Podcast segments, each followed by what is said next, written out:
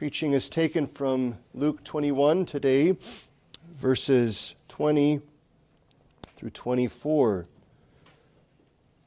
So Christ has exhorted his people with the coming of the destruction of Jerusalem that they, in their patience, their endurance, their bearing up, would possess their souls.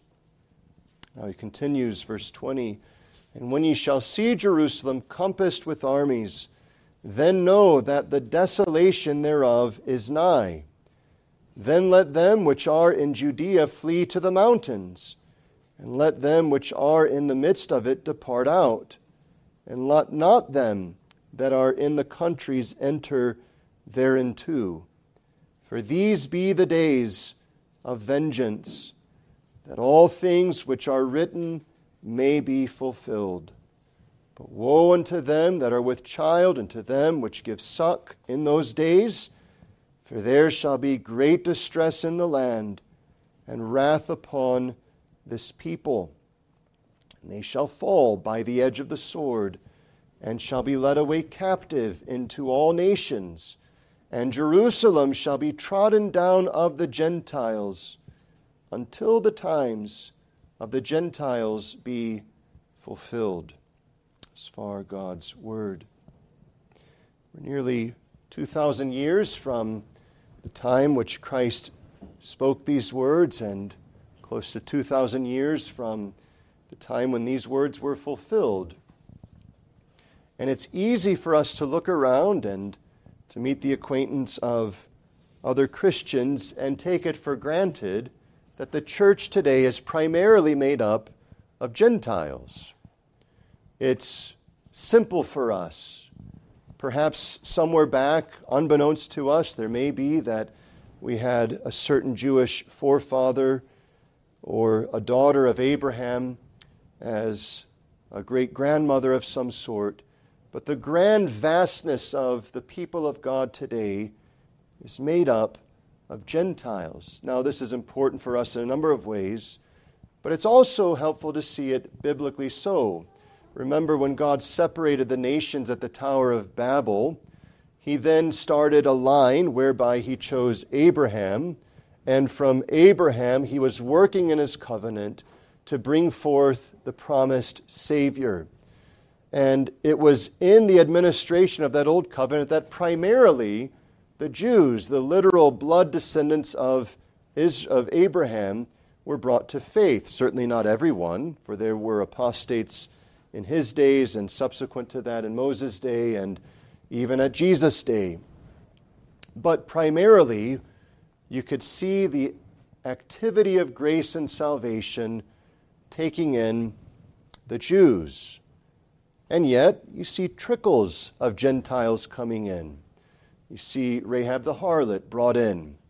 You see others throughout the history of the Old Testament brought in and embracing the truth of the Lord Jesus Christ. In fact, even at the birth of Christ, you see the narrative when he was but a young child, these wise Gentile rulers coming to worship him as a little testimony so clearly set before us that he is the King of kings and the Lord of lords. But look at today's scene, and it is difficult for us to come across those who are descendants of Abraham according to the flesh, who are believers in Christ Jesus.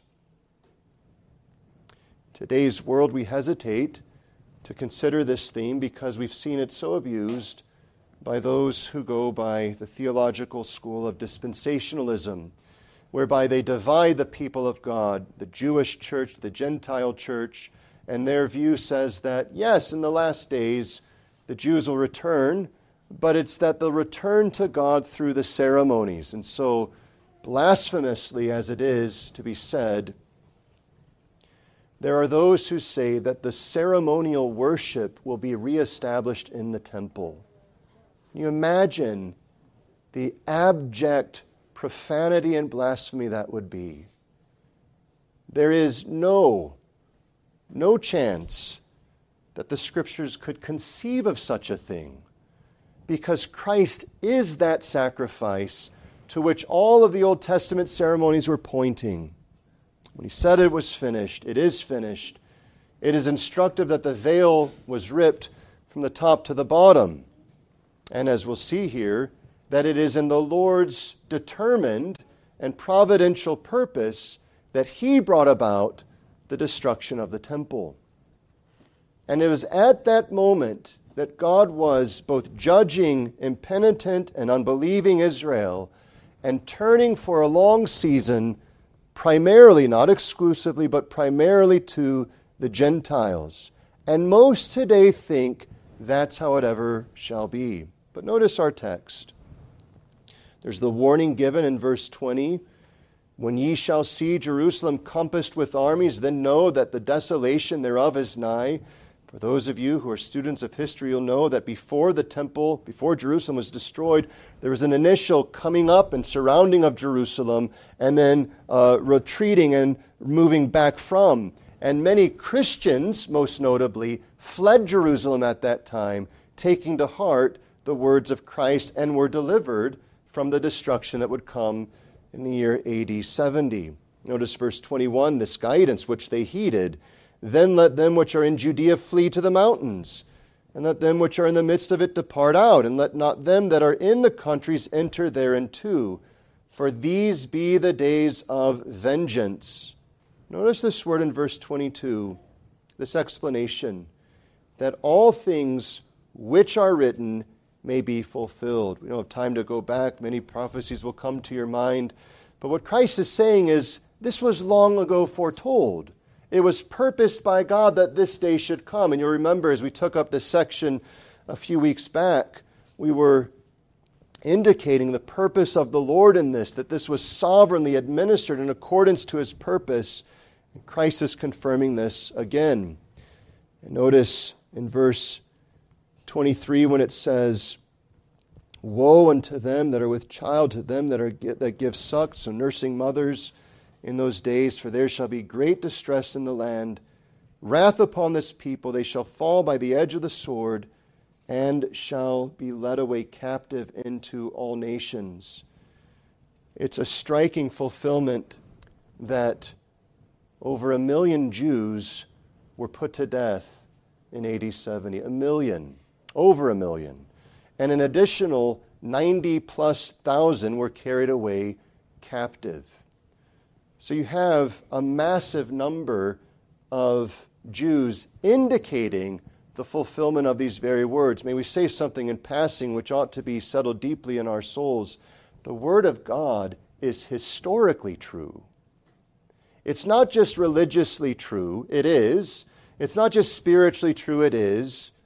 But the liberals of today and yesterday are wrong when they say, well, with history it can err and does err. No. We see again and again the Word of God is true. But notice what Christ says in this text that Jerusalem shall be trodden down of the Gentiles until you see that simple word, until? Well, children, you know that word perhaps in various ways. Your parents say, You need to sit down until I come back.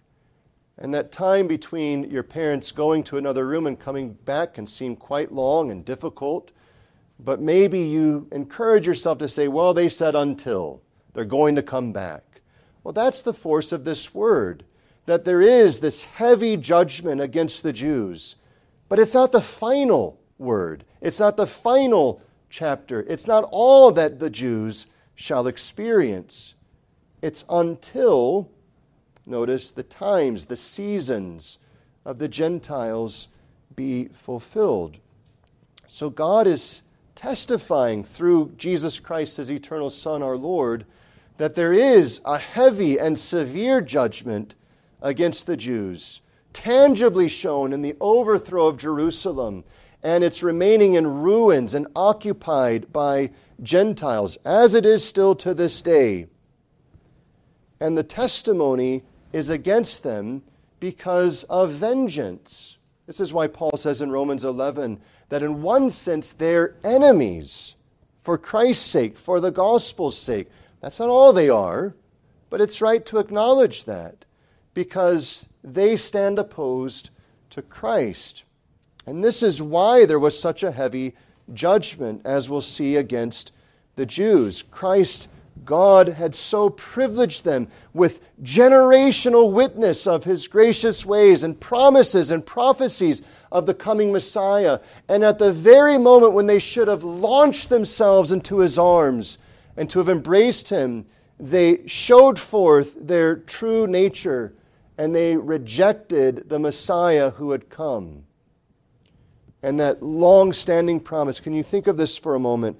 We count ourselves to be vindicated, to be upset when we've told somebody you know, for many days, this is what's going to happen. You need to be sure to do this, that, or the other thing. And we repeat it and we repeat it and we go over it and we go over it. We tell our children, you know, this is coming up on this day, and so we need to make sure we're doing these things. And we're repeating those things, repeating those things. The day comes only to be discovered with great dismay what they were supposed to do did not happen. And we become frustrated. For generations, God had been saying the Messiah is coming, the Savior is coming. And now, for the period of his public ministry, sign after sign after sign after sign pointing to Christ, saying, I am he that is promised to come, I am come. And think of the words of the majority of the Jews that were in Jerusalem. What shall we do with him who is called the King of the Jews? What's the reply? Crucify him. Think of these haunting words. Let his blood be upon us and our children. If you need a warning against profane speech, look at the past 2,000 years and realize that God brought to pass what they've sought. They asked, Let their blood be upon us. And in fulfillment of his prophecies and his word, what comes to pass? The days of vengeance, which are written and are now being fulfilled. These are heavy things. But that one little word, until, holds out this small passage of expectation and hope. It's as if they're sealed up and all is dark. And it's the kind of darkness that you can't so much as see your hand in front of your eyes. And yet a pinhole breaks through, and the faintest, faintest glimmer of light is there, which testifies, yet there is hope. See, the destruction of the temple was a tangible indication that the Lord was turning from the Jews to the Gentiles. And yet, it was in turning to the Gentiles for a time. We'll consider this truth, acknowledging that it's not absolute and comprehensive. As Paul says, there's still a remnant. Paul himself was a Jew, and you can go through history and see various Jews converted but it is in proportion quite large that Gentiles make up the church of the Lord Jesus Christ, while Jews ignore the way of salvation held forth to them. The gospel is still to be preached first to the Jews, as Paul says, and then to the Gentile, expecting and yearning that though a trickle, yet some few may come in. And yet we live presently in a day, prophesied and fulfilled and being fulfilled, which is marked out by mercy to the Gentiles. So let's consider this truth in three ways. Firstly, looking at the biblical fact of this season. Secondly, the purpose of this season. And lastly, the end of this season, all of which may make, help us make better sense of the Scripture's teaching and also raise up gratitude to God for His mercy to us, as well as quicken us to pray for this time of great blessing to the Jews to return. So, firstly, then, the biblical fact of the season. By the season, we mean the times of the Gentiles, the season that is to remain for a divinely determined length and duration.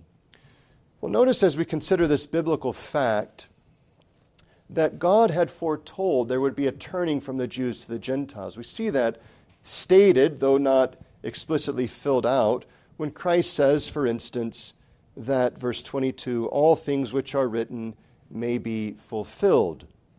So Christ is looking back to what we call the Old Testament and saying, it's in the scriptures here. It tells us that these things are going to come the destruction of Jerusalem, the turning from the Jews to the Gentiles. Christ has mentioned this a bit more fully in the parallel in Matthew chapter 21. So you can turn there and see this a bit more clearly, perhaps. Matthew chapter 21 and at verse 42. Here Jesus says to them, Did ye never read in the Scriptures, the stone which the builders rejected, the same has become the head of the corner? This is the Lord's doing, and it is marvelous in our eyes. Therefore say I unto you, the kingdom of God shall be taken from you and given to a nation, bringing forth the fruits thereof. And whosoever shall fall on this stone shall be broken but on whomsoever it shall fall, it will grind him to powder. Notice the Pharisees perceived, verse 46, that he spake of them. So Christ is with tremendous clarity saying, This is the fact. The kingdom is going to be taken from you Jews, and it's going to be given to the Gentiles, a nation, he says, that will bring forth the fruits thereof. Well, notice you can see some of this. Again, it makes a rich study to, to trace this throughout the scriptures. We obviously don't have time for such a thing, but you can see it in Isaiah chapter 60. Notice at verse 1 Arise, shine, for thy light is come, and the glory of the Lord is risen upon thee. For behold, the darkness shall cover the earth, and gross darkness the people, but the Lord shall arise upon thee, and his glory shall be seen upon thee and the Gentiles shall come to thy light, and kings to the brightness of thy rising. You can trace this through these chapters, and you'll see it again and again emphasized. You'll see just a glimpse of it in Psalm or Isaiah 65, verse 1. I am sought of them that asked not for me. I am found of them that sought me not. I said, Behold me, behold me a nation unto a nation that was not called by my name. I have spread out my hands all the day unto a rebellious people, which walketh in a way that was not good after their own thoughts, a people that provoketh me to anger continually to my face, that sacrificeth in gardens and burneth incense upon altars of brick. And oh, it goes on testifying of the terrible reality of rebelling against God. Testifies here, you see it. Here, Gentiles are coming, Jews are turning from.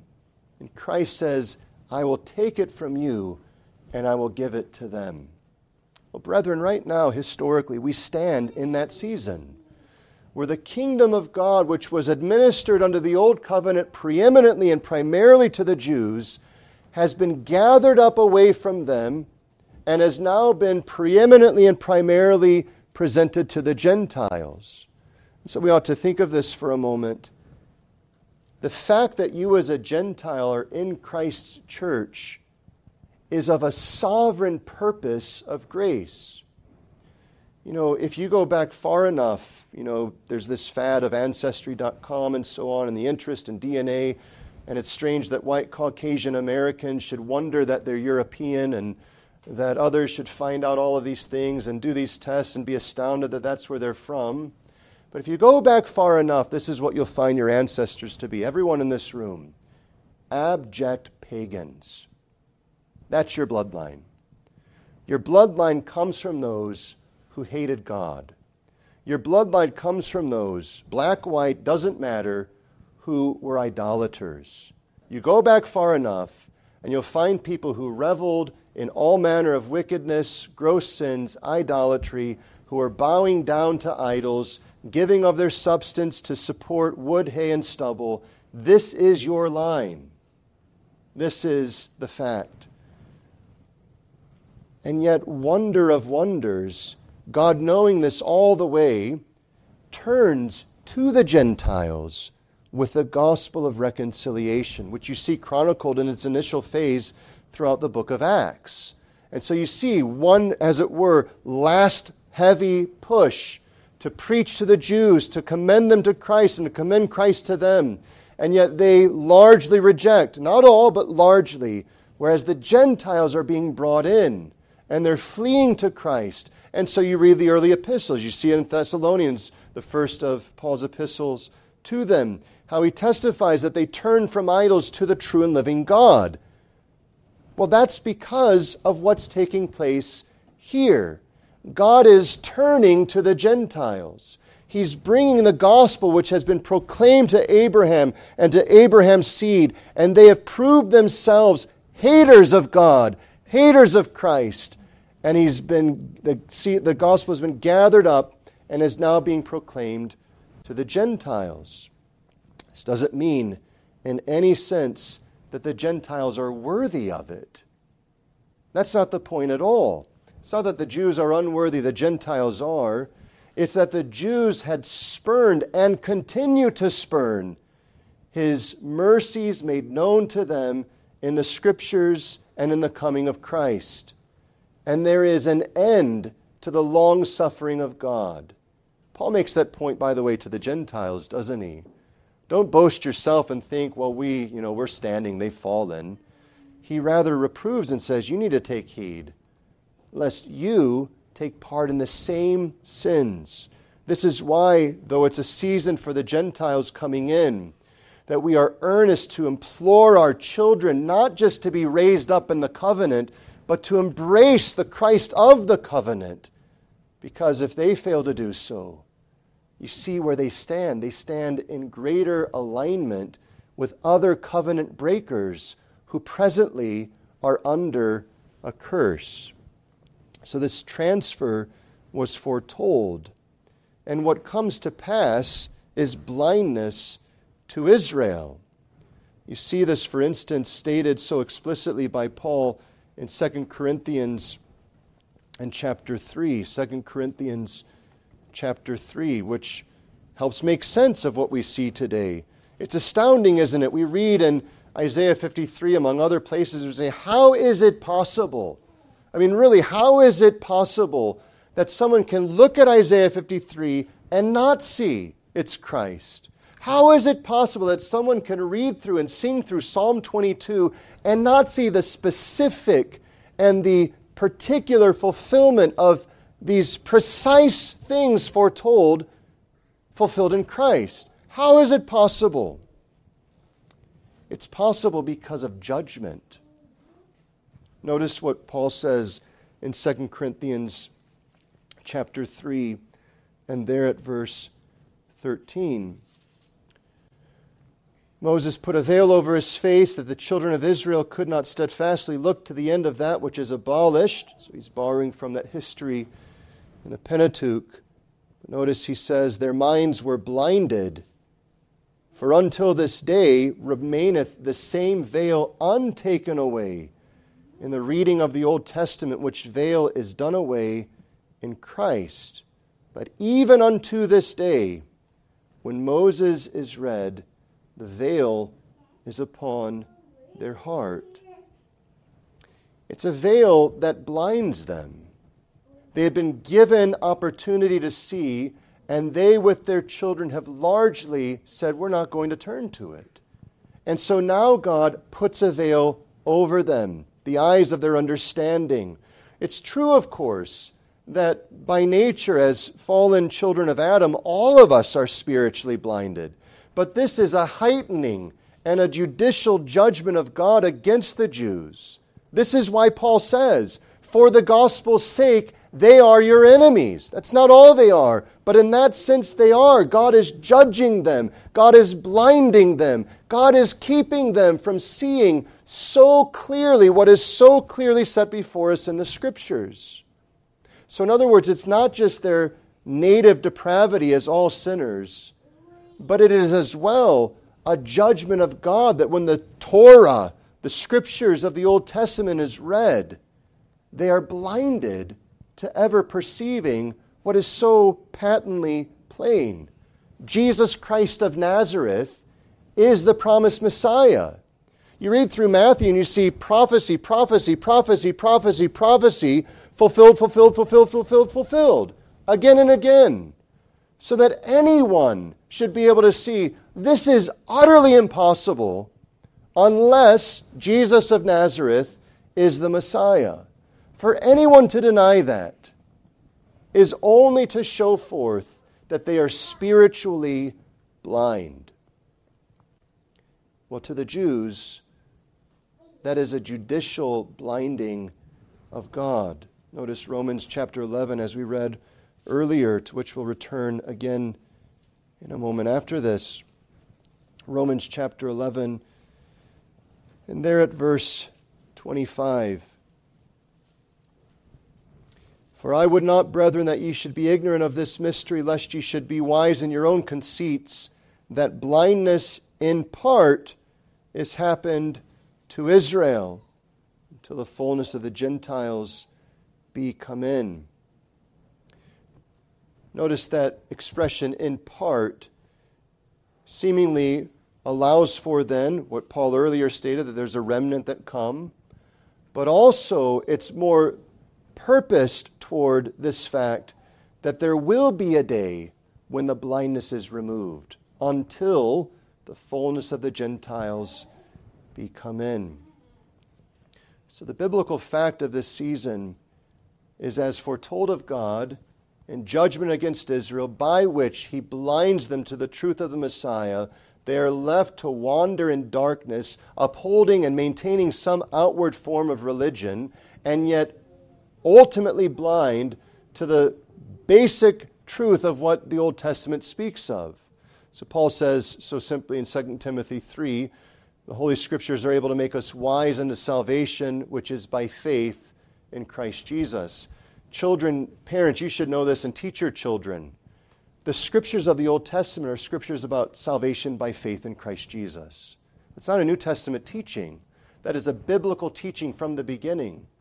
And so when you teach the Old Testament to your children, you should be teaching them as they testify of salvation by faith in Christ Jesus. Christ, the Messiah, prophet, priest, king, Jesus, the Savior, who saves us from our sins. All of the Old Testament, in one way or another, is bringing us to that conclusion. The New Testament happens to be first the historical display that it is Jesus Christ of Nazareth who is that Christ. And then the epistles testifying with greater clarity of how all of these things relate. But be clear to understand that the Bible, the whole Bible, is a Bible that testifies of salvation by grace through faith in Jesus Christ. Yes, many erred under the old covenant, but this is not because of a fault in the old covenant, but because of both a willful and a judicial hardening of hearts. Well, what does this lead to? But as Christ says in Luke 24 or 21, verse 24, that now the times of the Gentiles are here. So you see this gradual taking, gradually taking place in the book of Acts. So there's Jerusalem, Judea, Samaria, and the uttermost parts of the world. It's wrong for us to say, Where's your Jerusalem? No, it's not about that. We don't say, Well, my Jerusalem is my household, and my Judea is my neighborhood, and my Samaria is, you know, my state, and then the uttermost part of the world is the rest of the world. That's a historical statement. The gospel starts in Jerusalem, and it spreads to Judea, it goes to Samaria and it expands to the uttermost parts of the world. It's a display of where God is moving. And that's what happens in the book of Acts. You see it, Pentecost, Jerusalem, boom, it explodes. And what happens? People from all sorts of nations are hearing the gospel in their own language and they're coming to faith. And you see this pressure that comes upon Judea and it engulfs Samaria and it expands throughout the nations what's going on is God is fulfilling his purpose to the nations. He's gathering in the nations now, which were in idolatrous darkness and heathenish behavior, who worshiped a lie, who did all sorts of defilement with the body and wickedness of their actions, and yet God now is gathering them in. And at one and the same time, He's, as it were, closing the door largely to the Jews with all of their long standing heritage, with all of their seeming reverence to the Torah still. And yet they are most irreverent toward the Messiah. This is a biblical fact. But what's the purpose? Secondly, the scriptures tell us several things about this which we can touch on. The first is that this purpose is not only to judge and discipline the Jews, but it is to awaken and provoke the Jews. Now, we know this in simple ways within a family. So we do things with a child who's, you know, mishandling a toy or not sharing it. And what do we do? We take it away from them. We say, This is going to be taken away from you, and you need to learn how to handle things better, right? And they really want that. And so they're being provoked, as it were, to consider their misbehavior so that they would turn to right behavior. It's much more than behaviorism here, though. Notice, we read earlier in Romans chapter 11, notice specifically verse 11. Paul says, Have, have they stumbled that they should fall? What's he saying? Is it finished with the Jews? Is it all over for the Jews? Is it just now going to be this remnant, this small trickle of the Jews? And notice what Paul says God forbid. In other words, this isn't the last chapter for the Jews. It's not that there's just going to be this little trickle of several Jews here and a few Jews there and several others down the road. It will be that way for a season, but notice he says, through their fall, salvation has come unto the Gentiles, the nations, for to provoke them to jealousy, to make them see what have we done? We have spurned our God, the God of Abraham and of Isaac and of Jacob, who has promised Abraham, Isaac, and Jacob the Messiah would come. We've spurned that great King David and David's seed. We have taken this treasury of God's light and we've twisted and contorted it into some works righteousness approach to godliness. You can go to uh, the uh, Holocaust Museum here in St. Louis, not the National, you can go to that one, you can go to the one here in St. Louis. And occasionally there are Christians who lead that tour, which is astounding, and the connections they can make. But on one such occasion, a Jew led that, and they started with this display of here's what the Passover is, and here are the different things that we do, this little display of that, and asking them, saying, trying to promote some spiritual thought. Well, what is the Passover about? And here's the answer I received from a descendant of Abraham it's an opportunity for us to make ourselves better. That's it. It's an opportunity for us to improve. It's a time for us to reflect, think what we've done wrong, and then turn and improve ourselves. That's the message that at least that Jew understood. Can you not see how there's judicial blinding there? Because if you read the scriptures, what's the message of the Passover? The blood of a substitute must be applied if there's any hope of acceptance with God. It has nothing to do with us reflecting and making ourselves better. That follows the grace of God, but it's not the central message of the Passover.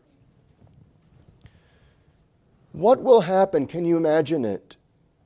When this season turns and descendants of Abraham, Isaac, and Jacob, when they come to realize all of those promises of our patriarchs, all of those promises recorded, all of those mercies of the God of heaven and earth toward our forefathers have been misrepresented, rejected, and spurned by us, and we with our mouths and actions have denied the just and holy one, the Lord Jesus Christ. And our forefathers not only were idolaters, but we cried out for the death of him who is the Son of God incarnate, the promised one, the Savior of sinners.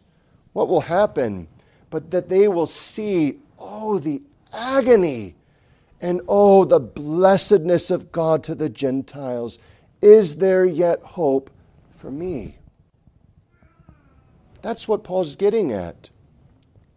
That God would provoke them to make them see what they have cast out, to make them see what they have chosen. It's not dissimilar to what God says to the Jews, no less, when He says, Look at what you've done. You've hewed out for yourselves cisterns, broken cisterns which can hold no water, while I, the fountain of living water, am held forth to you. It's not unlike the prodigal son who takes the inheritance and spends it and finds himself in filth, and then he comes and says, What am I doing? The servants of my father have it better than I. That's what's being done. God is bringing them low. You say, well, this seems like a really long time of judgment. It is short compared to what all Christ rejectors deserve. Just as he was long in dealing with the idolatry of the Gentiles before starting to bring them in more fully, he is teaching the descendants of Abraham how precious the blood of the Messiah is that they've called to be in judgment upon themselves and their descendants. Fundamentally, this is to draw them to Christ.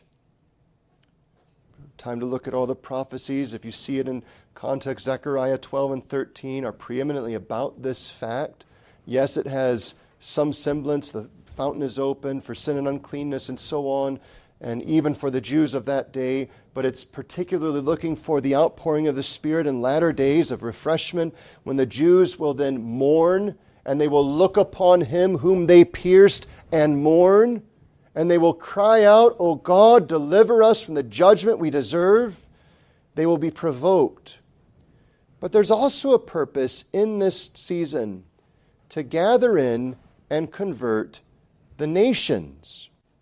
That's what Paul says in Romans 11, verse 12, when he says, If the fall of them be the riches of the world, and the diminishing of them, the Jews, the riches of the Gentiles. You see, the Lord turns from the Jews in order to prosper his kingdom to the Gentiles.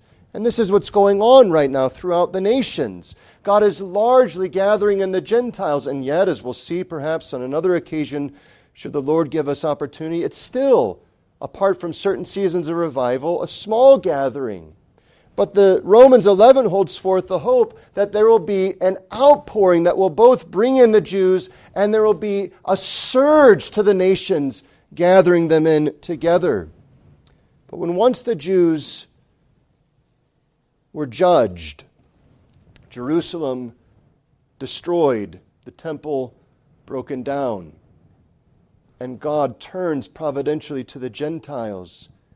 He's not just provoking the Jews to jealousy, He's doing so by converting the nations that they are drawn to whom? To the God of Abraham and of Isaac and of Jacob. It's not as if God says, Well, I'm not God of Abraham, Isaac, Jacob. No, no, I'm now the God of the Gentiles. That's not it. The God of Abraham, Isaac, and Jacob is now turning to the Gentiles, whom the Jews, by culture and custom, had learned to despise. You remember Peter's struggle when the sheet is lowered down and God says, Rise, slay, and eat? Nay, Lord, I've never done this. I, I won't do what's unclean. He says, Call not unclean what I call clean. And do you know what Peter learns? He doesn't just learn that it's okay to eat you know, pork and other things of that sort. He learns that that line of demarcation between Jew and Gentile is now finished. And so he has liberty to eat with and be with the Gentiles. Because he says, when Cornelius, you know, I see that the Lord is opening now to the Gentiles. And at that moment, you see this massive switch on the hinge of history where there forward there's a massive work among the Gentiles. No coincidence that Paul is converted and is going forth and preaching to the Gentiles. What's happening? The Gentiles are being brought in. He's converting the nations. But he's doing so all the while causing the Jews to see what they have left behind. Notice, thirdly, the end of this season. Christ says, till. And so it's this will happen, he says, till the times of the Gentiles be fulfilled. What's he getting at? Well, that there is a regathering that will happen. Now, brethren, this is what was mentioned earlier. In the larger catechism, we're asked, What do we pray for in the second petition, Thy kingdom come? Among other things, we pray that the gospel would be propagated throughout the world, the Jews called, the fullness of the Gentiles brought in. It's not a dispensational teaching, it's a reformed teaching. Likewise, in our directory of public worship, we have in the time of public prayer that the ministers to pray for the propagation of the gospel, for the conversion of the Jews, and for the fullness of the Gentiles. These are things that our forefathers discerned in Scripture and set forth with great clarity. The Geneva Bible of 1599 comments on Romans 11 and says, It shall come to pass that when the Jews come to the gospel, the world, as it were, will come and quicken again and rise up from death to life. It's not just that, you know, Gentiles than Jews, but when the Jews do come again, there will be an effusion of blessing to the advance of God's praise. Notice you can see this in Romans 11 very quickly, verse 12. The fall of them is riches, the diminishing of them riches. How much more their fullness? when they're gathered in. They're cut off now, but when they're gathered in, what then shall it be to the world? M'Cheyne and Andrew Bonar, when they went through uh, their mission to the Jews, they were earnest in thinking not only to think about, you know, these Jews need Christ, but they saw if the Jews are converted, they'll become the best ambassadors for Christ. And that's scripturally confirmed. When they're brought back in, there's an eruption of advance of God's praise. There's an eruption of conversion. You see this in the minor prophets again and again. You know, 10 will lay hold of the skirt of one that goes up and says, You know, pray for us. Let us go up with you. There's a revival that comes in these things. Romans 11 15.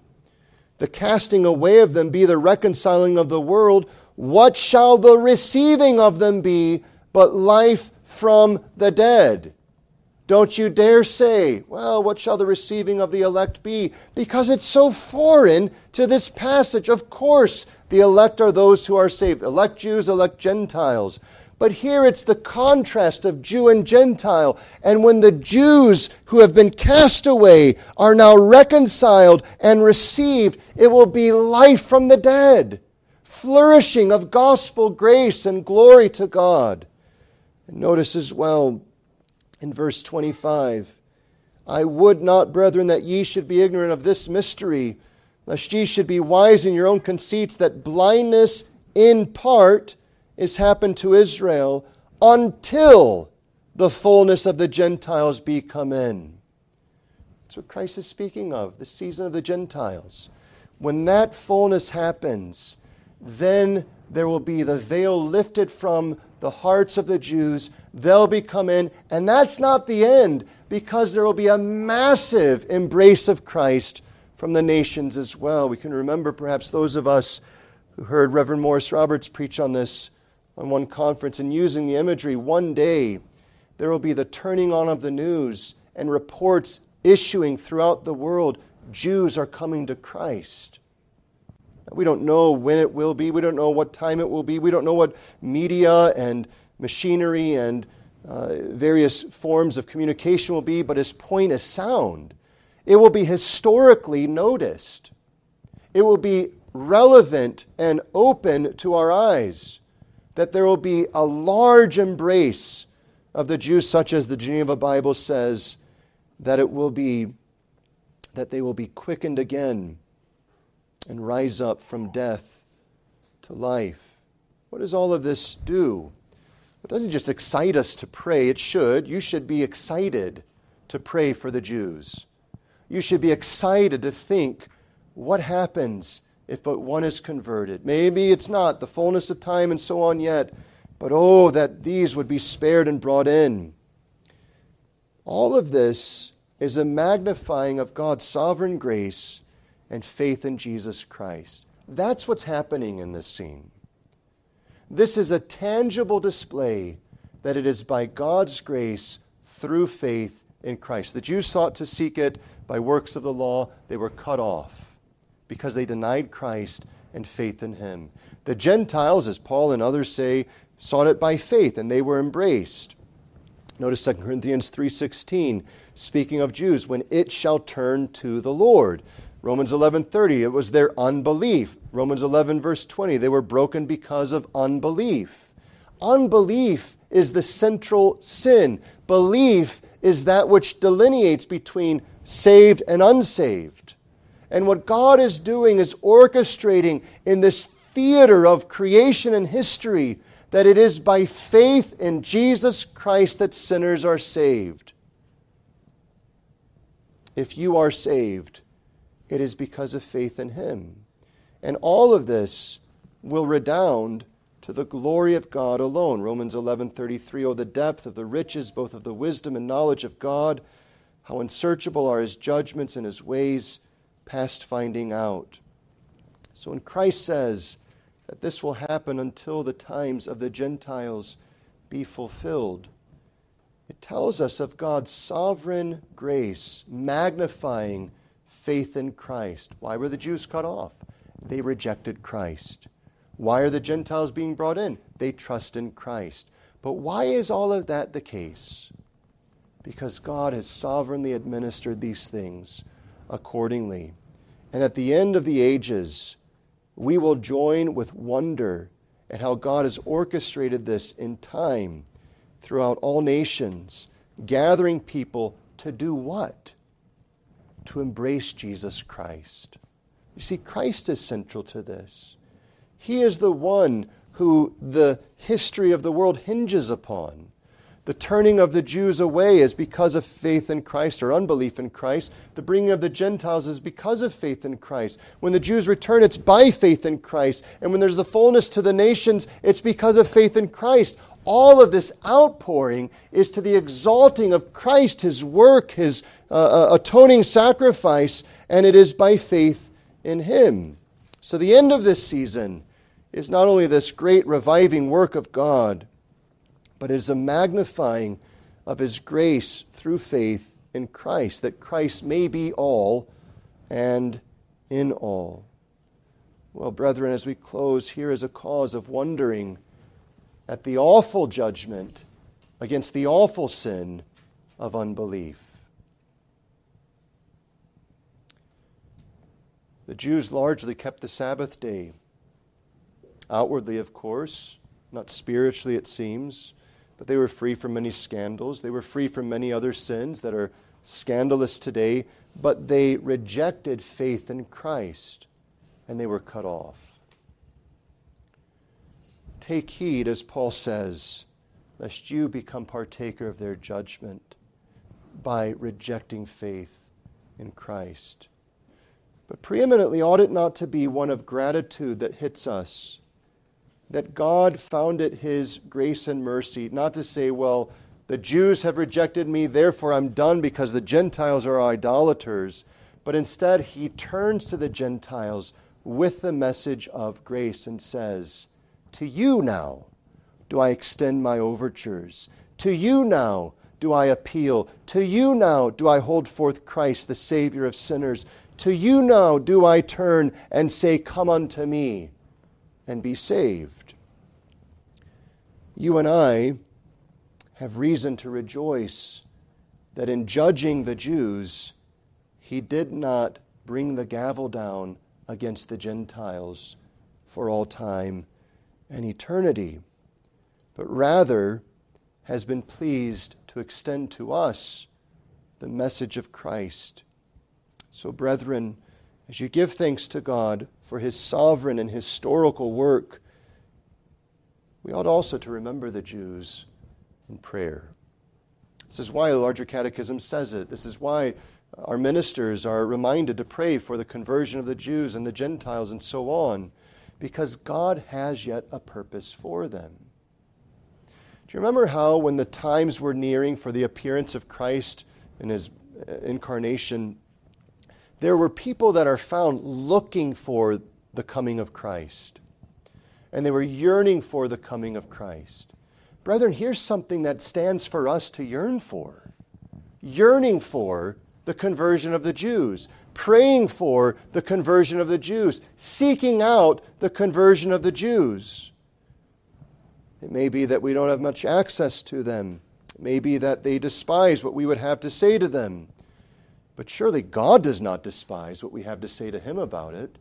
Surely God is delighted when we come and say, Oh God, raise up a witness to the Jews and be pleased to gather them in, that Jew and Gentile united in Christ in one holy, Catholic, apostolic church would ever worship the one true Savior of Jew and Gentile. What a blessing, brethren, to consider.